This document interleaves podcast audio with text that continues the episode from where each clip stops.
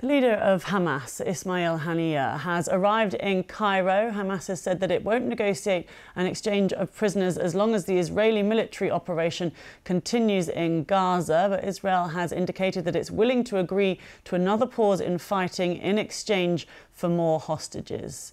Meanwhile, for the second time, the UN is delaying a vote on a resolution calling for a cessation in fighting in the Gaza Strip. Language in the resolution still stands in the way, uh, with the UN having to compromise uh, for a suspension of hostilities. That's uh, watered down from the original stronger call for a ceasefire, uh, which was in the original draft. The US has vetoed the previous resolutions. Here's the White House National Security spokesperson, John Kirby. Don't have uh, an update for you on the progress of talks to try to get another humanitarian pause in place so that we can get hostages out. We continue to work this literally by the hour. We don't support a permanent ceasefire at this time. It would simply validate what Hamas did on the 7th of October. It would leave them in power in Gaza, which is unacceptable to us and to our Israeli friends. Uh, and of course, it would give them um, a, a much longer timeline to prepare and plan additional attacks. We do support smaller, more localized, more targeted humanitarian pauses to get hostages out and to get more aid in. Well, let's go live now to Gershon Baskin, a Middle East Director of International Communities uh, Organization. Um, can I just uh, bring up that point about the UN um, resolution and this, the change of wording? Do you think that, obviously, the problem has been in the past for them uh, trying to get a resolution passed was that the US has blocked it. Do you think this change of the wording is going to work um, from, uh, from the actual sort of term, the terms of a ceasefire to uh, a suspension of hostilities? Well, it might work. It might uh, lead to the United States abstaining on the resolution rather than vetoing it or even supporting it. it. Nonetheless, I don't think it would have much impact on the reality on the ground. Israel is not going to end the war or or suspend the war until its war goals are met, which is dismantling Hamas's ability to continue to rule the Gaza Strip after this war is over. So, with a UN resolution or without a UN resolution, the major issue of consideration right now is the hostages and the ability to bring out more hostages. And in exchange for that, Israel is apparently willing to suspend the war for a period, maybe even an extended period of up to two weeks, as the as we have been led to believe this morning in the in the local press. Right, yeah, this is also, we're hearing from the, the President Isaac Herzog yesterday saying that they were ready for another pause. Do you think that's because of the amount of international pressure there has been in the last few days? No, I think it's actually much more a result of the local pressure of the families of the hostages on the government to bring more of the hostages home. I think that the psychological warfare of Islamic Jihad and Hamas is working on Israeli society.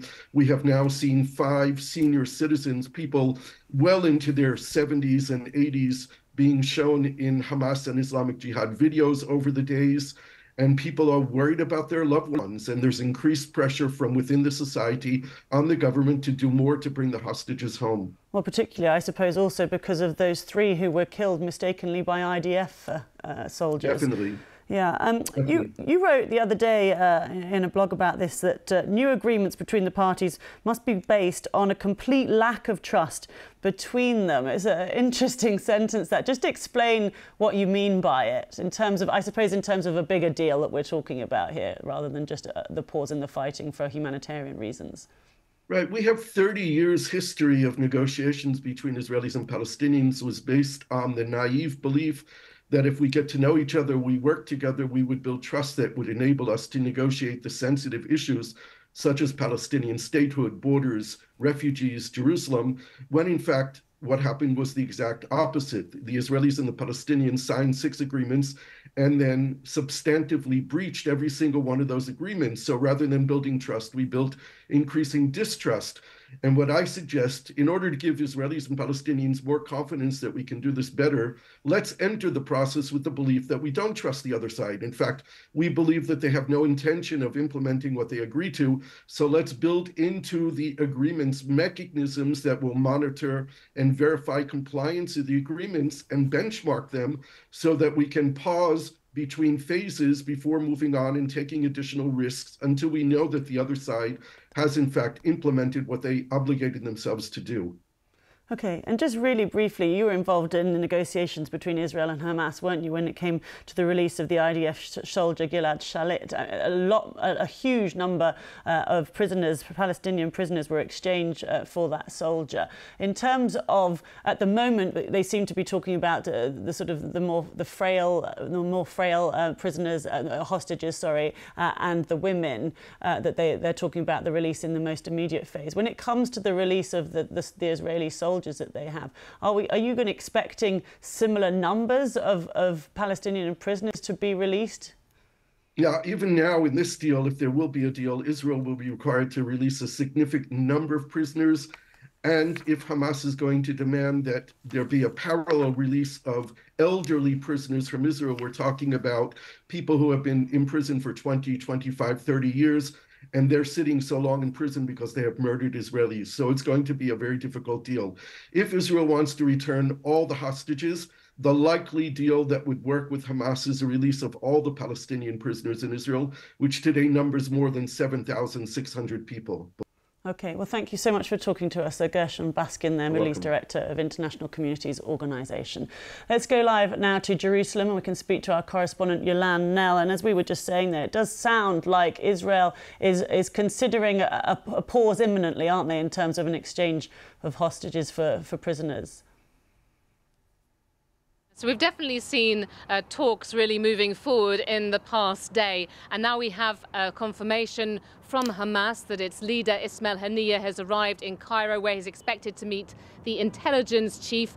And both Egypt and Qatar have served this role as key mediators in deals in the past. Uh, we've had the messaging from the Israeli president saying to ambassadors of many countries meeting him yesterday that his country was ready for a new humanitarian pause in the fighting. We had the Israeli Prime Minister Benjamin Netanyahu meeting a select group of hostage families last night, saying that uh, bringing the hostages home remains a number one priority. And then on top of that, you know, adding to uh, the domestic pressure, we've had these two videos in recent days released by first Hamas showing three older men in captivity, and then Islamic Jihad, two men um, that they are continuing to hold, they say. Um, now, that all adds to the public pressure on uh, Mr. Netanyahu and his war cabinet uh, to switch priorities a little at this stage where there's been very intense fighting and look to bringing more of those hostages home.